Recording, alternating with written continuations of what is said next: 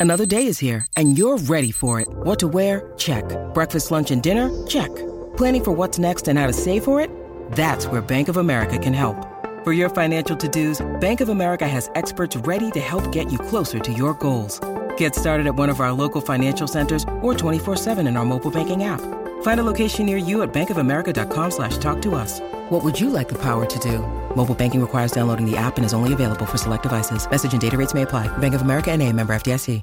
Today's episode of SFF Yeah is brought to you in part by Book Riot Insiders.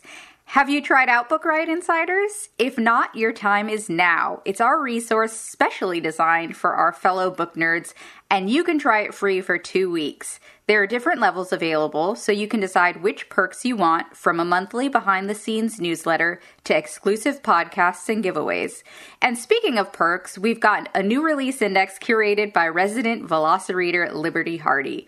So you can see the most exciting new books coming in the next few months. Check it out and sign up for your 14 day free trial at insiders.bookriot.com.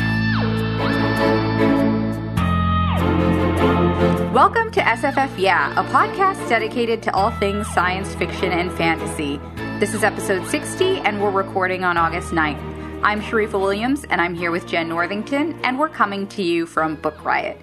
And today we're talking about non human narrators super exciting. So excited. I know. For some reason, I don't know if this is where your brain went, but I immediately thought about animals. Like yes. every other type of non human narrator was like wiped from my mind. And I was like, oh my goodness, have I read any animal narrators?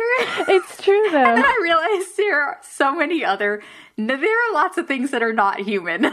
right, right. It's so true. It's so true. I mean, animals are sort of the first place my brain went as well. And then I was like, oh, right, there's such things as like aliens and like sentient yes. like objects and stuff. So precisely. It's so yeah. it's so funny, but I had a good time coming up with some topics for this one. Very same. Very same. Uh, should we talk about our first sponsor and then get into our news? Let's do it. I'm excited to talk about today's sponsor because this book is on the top of my personal TBR stack. It's Dragon Republic by R.F. Kuang, which is the follow up to The Poppy War, which you heard us talk about many a time on this show. And I will just say that the summary for Dragon Republic includes spoilers for The Poppy War because it's a oh. sequel. Like, how can you not do that? So if you haven't read The Poppy War yet, you might want to skip ahead and just know know that it's awesome and that book two is out now. Uh, if you have read The Poppy War and you're, or you're down for spoilers, let me tell you a little bit about it. So Rin, our heroine, is back and she is more powerful and dangerous than ever. The battle for Nikan's survival has just ended, um, but Rin, like, can't get over the atrocity that she committed because obviously no person with a conscience is mm-hmm. ever going to be 100% feeling good about committing an atrocity even in war and to save her people. So she like doesn't know how to move on, but she feels like she can't do anything else until she avenges the betrayal of her homeland, which means going after the traitorous empress who betrayed it. And so now she is thinking she might join forces with the powerful dragon warlord who's plotting to conquer Nikan. But the more that she witnesses the fight for power, the more she feels like there's no good way out of this. And this series is full of historical details based on the history of 20th century China, which is one of the things I loved about the Poppy War. And there's also obviously dark magical things like phoenix gods and you know warlords and powers and all kinds of different things. And this is a series that really grapples with the real psychological costs of war even when you know you're protecting your people and trying to use your powers for what you see as good. So there's a lot of complicated morality and ethics and what do you do with great power comes great responsibility etc etc it's good stuff. So again Again, that is The Dragon Republic by R.F. Kuang. It is out now and it is the sequel to The Poppy War, and you should all pick it up.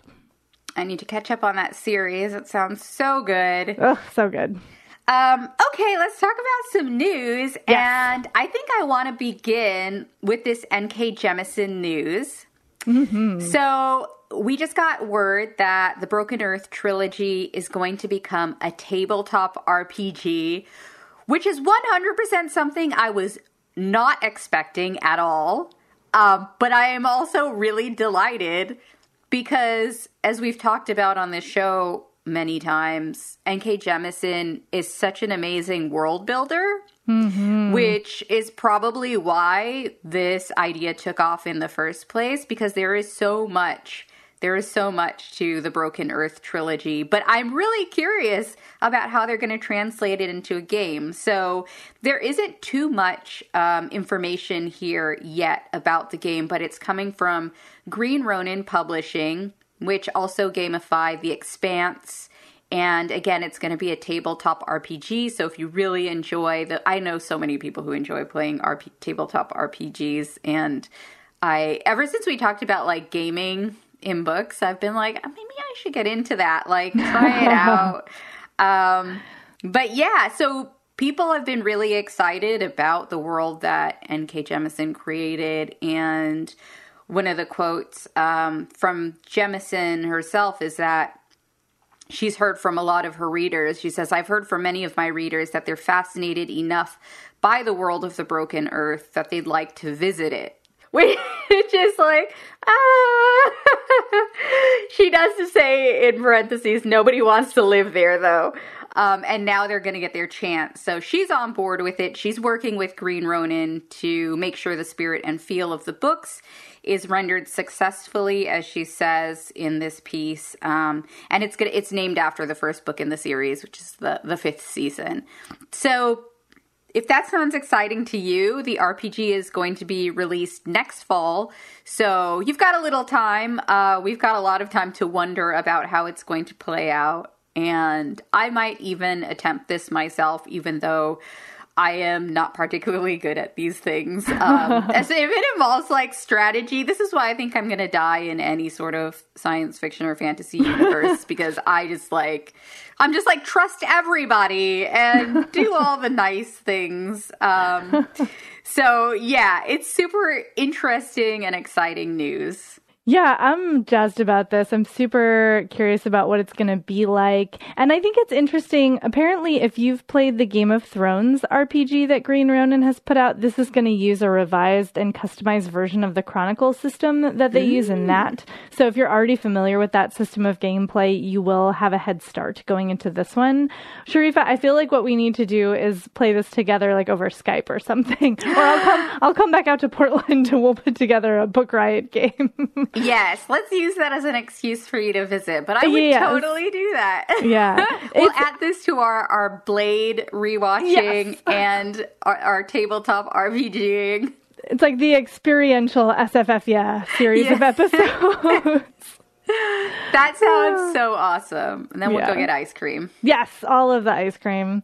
Portland has really good ice cream, y'all. Um, okay, so let's see. I I want to talk about uh, I want to talk about what do I want to talk about? There's a bunch of TV news. I want to talk about Lev Grossman and this space opera series that he is working on. So this is interesting to me for a couple of reasons. So Lev Grossman is the writer of The Magicians, which then became a very successful TV show, obviously. And he and the Russo brothers, who are, you might know from the Marvel movies, uh, they directed Infinity War and Endgame, if I remember correctly. Uh, they just sold a pilot to Amazon that they're pitching as Star Wars meets the Magicians. Um, it's called The Heavens. It's a classic space opera, and the story centers on a young, gifted woman named Miranda who finds a powerful weapon left behind by a long vanished empire, and that, of course, launches her on an epic adventure with a sprawling cast of characters.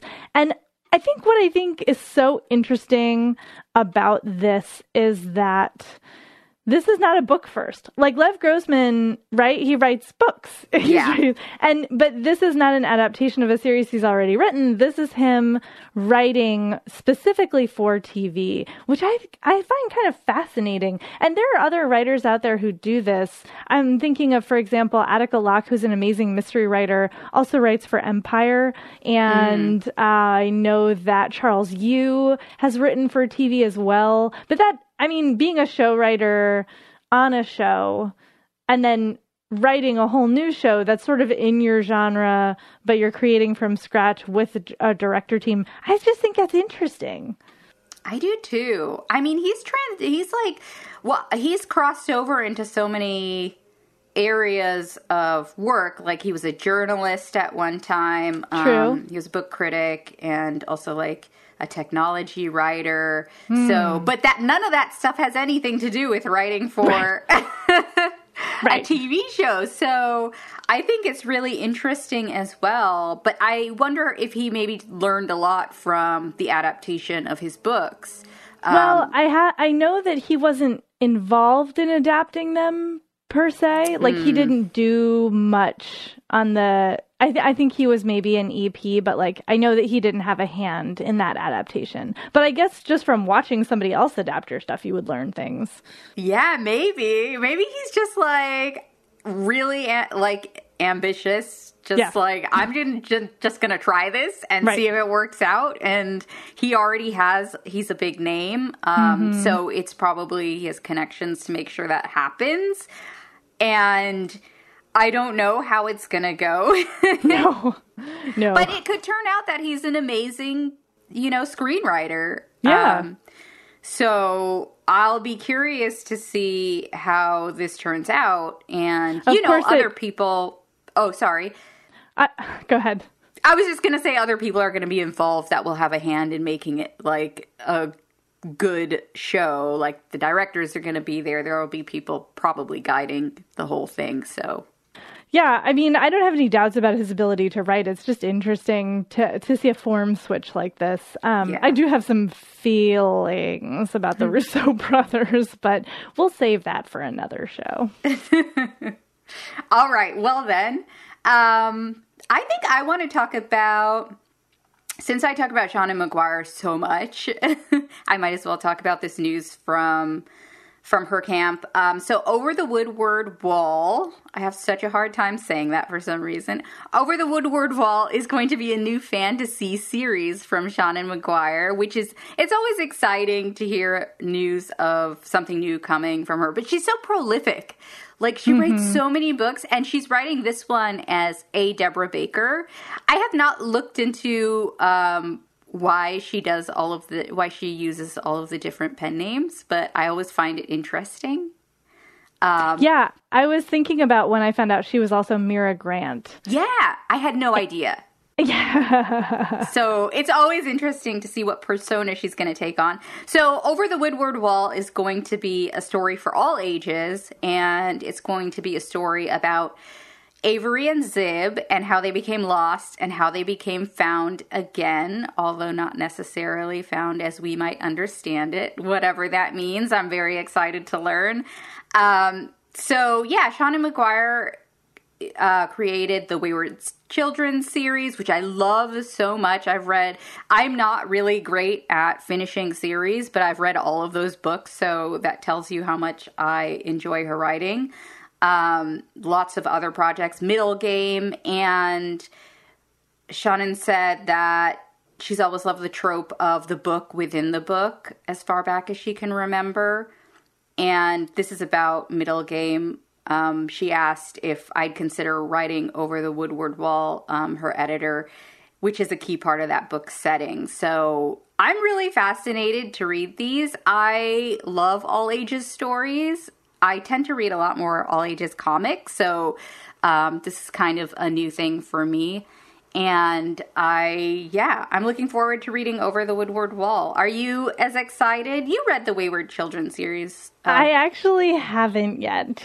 Oh, okay. I'm behind My on mistake. this. I have read some of her Mira Grant stuff though. And I think, you know, I was just thinking about why she might use a new pen name for this. And I wonder if it's because it's an all ages Yeah. young reader series because her other stuff is not that. And I wonder if she's doing that thing. Actually, it's very common in romance where you target different series that have different readerships with different pen names so that people know what to expect when they pick up. Like people know when they pick up Mira Grant that it's going to be sci-fi. If you're picking up Seanan McGuire, it's likely to be fantasy. So I wonder if that's the goal with this is if you pick it up, you know it's going to be all ages. I think you're totally right. Victoria Schwab does that too um, with her YA books, so that makes a lot of sense. Yeah, yeah. But the pen names are fascinating, endlessly fascinating. Yeah, like how do they come up with them? Is there some sort of hidden message in them? Is it an anagram for something? yes. I don't know. I'm so nerdy, but I want to know. Um, oh, and I should mention that this is coming out October 2020. I was like, does it even have a date? And it's right in the giant banner in front of my face. So we have a little while to wait. Yeah, we do, like always. We can run some anagrams in the meantime. We will. All right, for our last news story, I was delighted to hear that Charlie Jane Anders is going to be in the writer's room for the Y the Last Man adaptation. This has been a sort of tumultuous adaptation process. They've had different showrunners involved, and it doesn't have really a release yet. Oh, no, I, I lied. It is supposed to still release in sometime in 2020, so not an mm-hmm. exact release date, but a release year. And one thing that we do know now, because Charlie Jane just announced it, is that uh, she is going to be part of the writers' room, which is really cool. Because one of the, I it's been so long since I read these that I cannot remember how Y the Last Man dealt with transgender folks and non-binary folks and genderqueer folks. Like it's a, it's a, it's sort of based on a binary gender premise. And so i was i was thinking about like oh how are they gonna how are they gonna deal with that? Will they hmm. deal with it well? And charlie jane herself is trans so it's really encouraging to me that there's a trans person in that writer's room who can help to make sure that it deals with that issue in like a respectful and interesting and genuine way. Yeah, I agree. I think there was a lot of relief all around about this news. And like I want to see Charlie Jane Anders involved in everything. So I, I just saw the name and was super excited.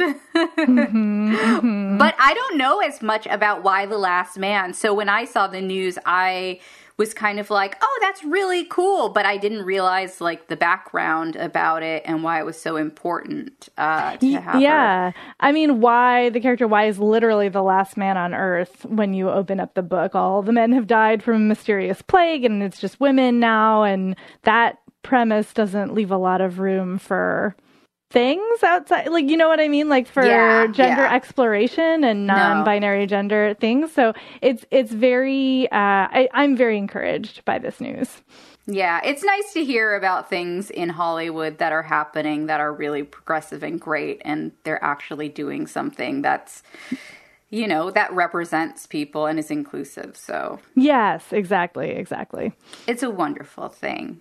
It is. It is. And also, like you said, Charlie Jane Anders is just generally amazing. Like she's she's so good at world building and she's so good at characters. So, you know, regardless of the gender binary issues, like I yes, I agree with you. She is an amazing addition no matter what. It's just like an extra layer of amazingness on top of that. Really, like, and a, a real expert in all things science fiction and fantasy. So Yes, it's a wonderful yes. thing. Mm-hmm. All right. Well, before we start talking about our non-human narrator books, I'm going to tell you about our next sponsor, which I Could it be more perfect? It's so perfect that this was going to be my initial choice.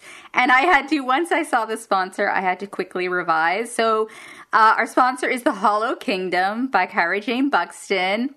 Such a fantastic book. So, Here's what it's about. ST, a domesticated crow, is a bird of simple pleasures, hanging out with his owner, Big Jim, and enjoying the finest food humankind has to offer Cheetos. Then Big Jim's eyeball falls out of his head, and ST feels like something isn't quite right. Humanity's extinction has seemingly arrived, and the only one determined to save it is a foul mouthed crow whose knowledge of the world comes from watching TV. Hollow Kingdom is a humorous, big hearted, and boundlessly beautiful romp through the apocalypse and the world that comes after, where even a cowardly crow can become a hero. Um, so, this book is. It has a post apocalyptic vision with a lot of reverence for nature. It's really funny. It's so funny. Like, I started reading this book because Liberty was talking about it. I think she actually pinged me about it. Um, because it's really dark, but also darkly comedic. And it just has the best animal characters I have read in a really long time. It's a crow, and it's not mentioned here, but it's also a hound dog. So the crow is like basically guiding this somewhat dumb hound dog along in this post apocalyptic world. Um, and it's just I I just want everybody to read this so that we can all laugh together. And this is a, her, Kira's debut novel, uh, which is always shocking when it's such a good read. She lives in Seattle, where the book is set, so she has a lot of experience with the actual setting, Pacific Northwestern. So that's also cool. Represent. And you should definitely check it out. I laughed so hard. Again, that was The Hollow Kingdom by Kira Jean Buxton. All right. mm-hmm. Let's talk about some non human narrators. Let's do um, it. And are you up first? Do you want to go first? Do you want me to go first? Sure, I'm happy to go first. All right. I yes, I immediately thought of Octavia Butler's Xenogenesis series when I finally got over the animal fixation that we both had. so Which weird. is not to say there are a lot of great sci-fi fantasy narrated by animals but i wanted to go a little bit outside of that. And so the book that i picked is adulthood rites which is the second in the xenogenesis series by octavia butler.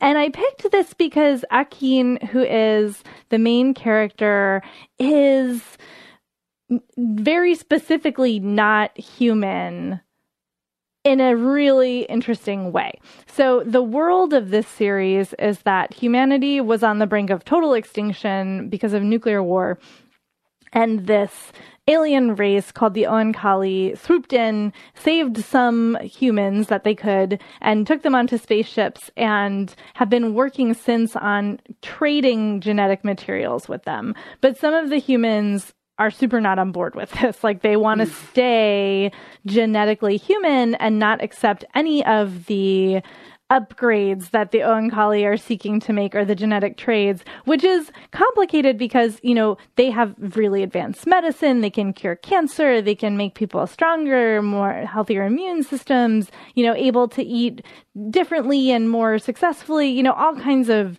things that could be good. But they also have tentacles and, you know, three genders and are very strange to the humans. And the first book, Dawn, is all about uh, the main character, Lilith, trying to decide is she willing to be part of this project of the Oankalis to to you know merge with humanity and create a new type of people.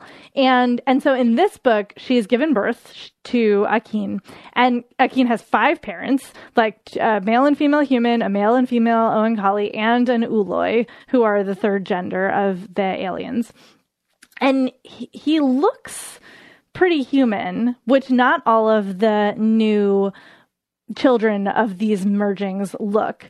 And he is, you know, pretty like l- trying to learn how to be in the world and then he's kidnapped by human resistors who are you know don't want to trade genetically with the Oankali and so have been rendered sterile by the aliens. Like you can't breed unless you're willing to be part of their new breeding program. So it's it's really complicated and weird, right? Because like this is sort of forced euthanization, which is not great, you know, and then it's also but like if you could improve your genetics, why wouldn't you? And what does racial purity mean and how important is it and what does coercion mean and how do you make choices in these situations? So and there aren't easy answers. Like Octavia Butler is never on board for easy answers. It's always really complicated.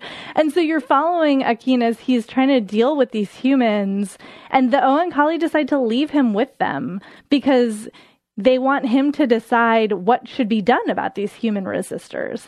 And so if you are troubled by you know sort of different kinds of violence towards children. There's it's not it's not too graphic but it's also there's some not great stuff that happens.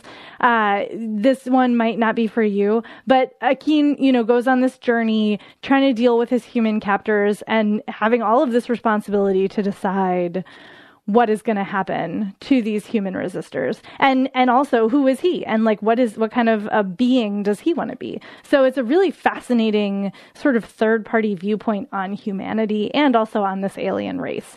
So complicated is is the word for all of that. Um, but again that's adulthood rites by octavia butler and it is the second book in the xenogenesis series Octavia Butler always asks the most interesting questions with her work. So true. It's so great. Um, okay, so for my science fiction pick, I chose All Systems Red by Martha Wells. Yeah. And this is narrated by Murderbot.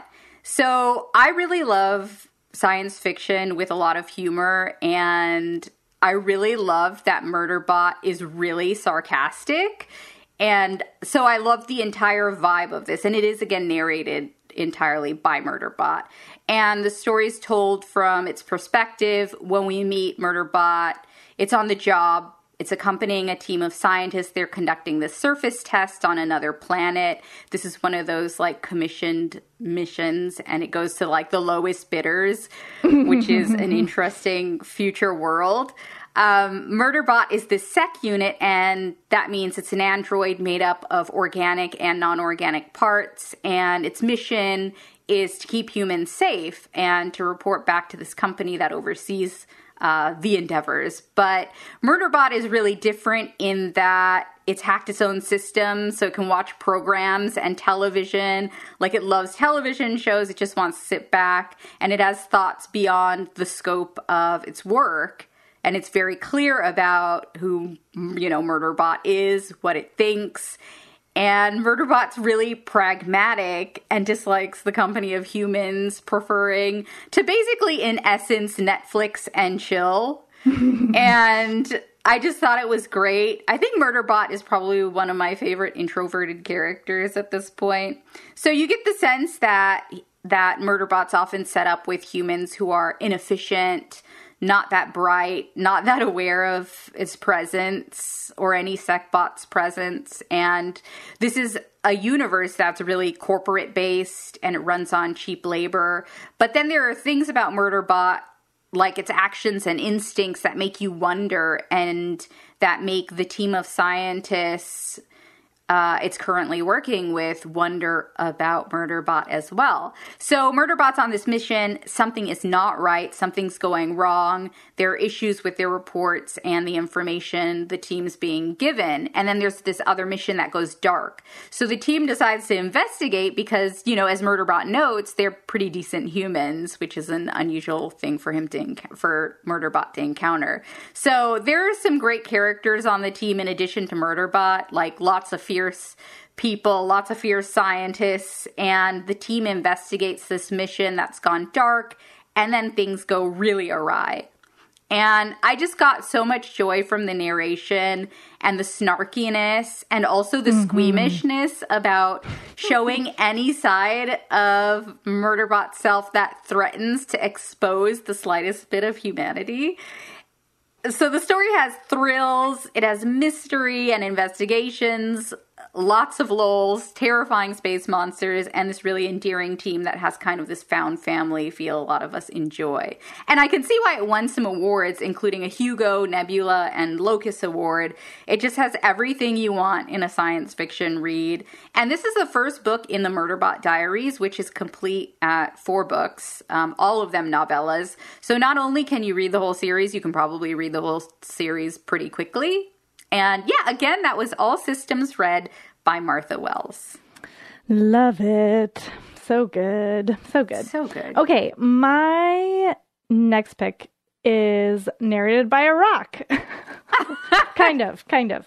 Uh, I picked The Raven Tower by Ann Leckie, which she is better known for her ancillary justice series, which is fantastic and actually also has a non-human narrator in that it is narrated by a sentient spaceship. But so I guess we shouldn't be surprised that her first fantasy novel is narrated by a sentient rock. It is actually a god rock.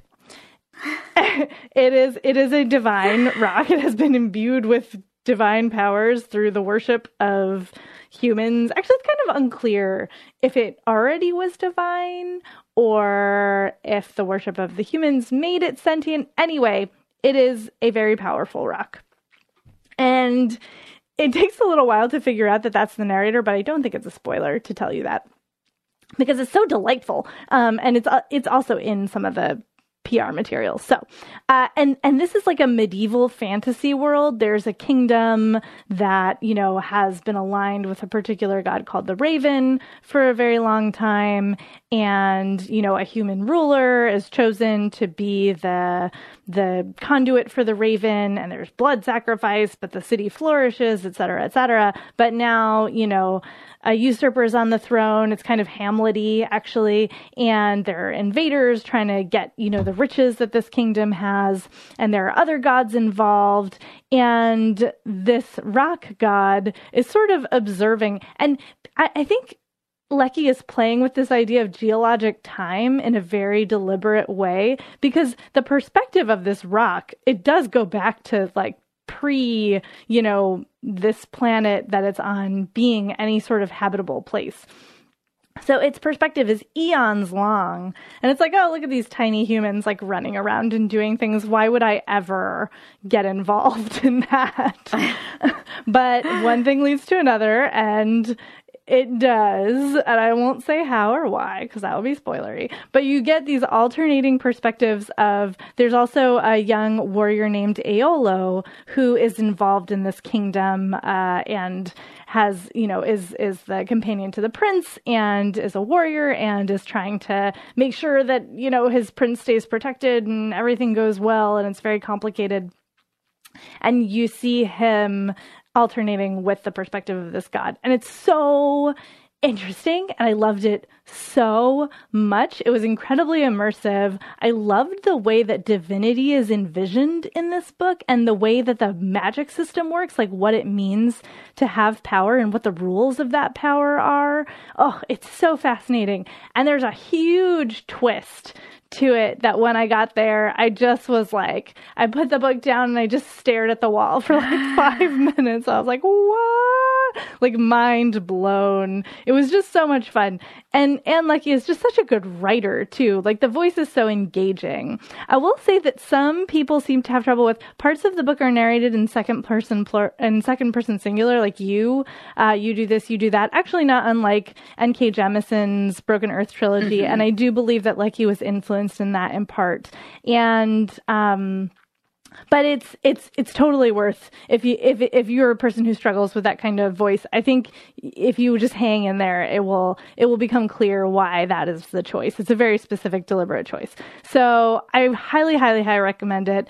And and it's everything when i think about like what the purpose of a non-human narrator is this so perfectly captures it because it gives us a look at humanity from this very outside perspective and a perspective that's just has completely different concerns and a sense of time and a sense of importance than humanity does. And that's fascinating. I think that's just fascinating to inhabit that mindset. So again, that's The Raven Tower by Ann Leckie. That sounds amazing. Uh, getting like a successful twist is so difficult. Yeah, so it really is. I'm really curious. Okay, well, my next pick is Freshwater by Akwaeke Emezi. Um, and the, this book is based in Emezi's realities, so I'm cheating a bit because it's not actually fantasy. But I strongly believe fantasy lovers will enjoy this debut about non human embodiment. Uh, so the story follows Ada, who's a young woman born in Nigeria and born embodied by sentient spirits. So what happened is something unusual took place when Ada made the transition from spirit to flesh, where the gods forgot to close the gates against remembrance and these spirits live in her, aware that they're trapped inside the body of an infant child when Ada's born, and they're the ones who narrate the story, calling her the Ada and giving us a view of her world from the inside out. So Ada grows up with them in a sort of fitful way. She finds them really overwhelming as a child, as you might with other voices going on in you um, especially as a child, but then her relationship with them develops and changes as she gets older and travels from Nigeria to the United States, where she ends up going to college. And she has a number of traumatic experiences, both in her childhood and in um, as she's growing up into adulthood. And the spirits are there with her, guiding her and protecting her in their own way. And I just found the narration of the spirits so compelling and so unique. Every time I bring up this book, I say it's like nothing I've ever read before, and a lot of that comes from the narration. So the perspective is kind of liminal, but you know where you are in relation to Ada, and the narration shifts later in the story as Ada's relationship with the spirits develops, which is also really interesting. So the narration kind of splits, and there are these individual voices speaking from within Ada, but it always feels like they're speaking from this world of spirits where their outlook is so different and so raw. Like I was trying to find the right word to go with it, like essential and completely unique and almost godly. So the way they react to events in Ada's life and the methods they they execute to protect her have these really instinctual layers almost. It's almost like survival. And they have an impact on her relationships, particularly with lovers and also with herself and her body. And when Ada does some soul searching, it's on a completely different level, as you might imagine. So I think that if you love really surreal stories that experiment with form and narration, and if you enjoy stories that deal with elemental spirits or non human embodiment, then I think you'll really love Emezi's debut novel. And actually, when I talked about this book uh, before in a previous episode, I said it was about the non binary experience, but I later saw a post from Emezi where they stated that it's not about the non binary experience, that it's about non human embodiment. So I did want to make that correction.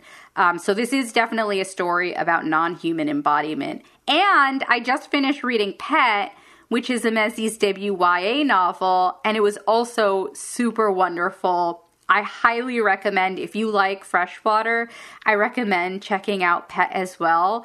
Um, it's very different. It's a it's a YA. Uh, it could almost also be read by middle grade readers. It's very different, but also sim- similarly singular in the writing style and the storytelling. I just thought it was wonderful. Uh, freshwater, I should say, does come with content and trigger warnings for self harm, sexual assault, suicide, and child death. So do know that if you're thinking of picking it up. Uh, I, that's this story has just stayed with me since I read it, as you might be able to tell. Uh, so again, I've been talking about Freshwater by Akwaeke Emezi. Awesome. Yes, and that's our show. Thank you so much for listening. And you can, as always, email us at sffyeah at bookriot.com. And please do review us on Apple Podcasts. It helps us know what you're thinking about the show. It also helps other people find us. And you can find us online. I'm on Instagram at S sign of Williams. That's S Z A I N A B Williams. How about you, Jen? I am on Twitter as Jen IRL. That's Jen with two N's, IRL. And you can find me on Instagram as I am Jen IRL. And thanks so much for listening.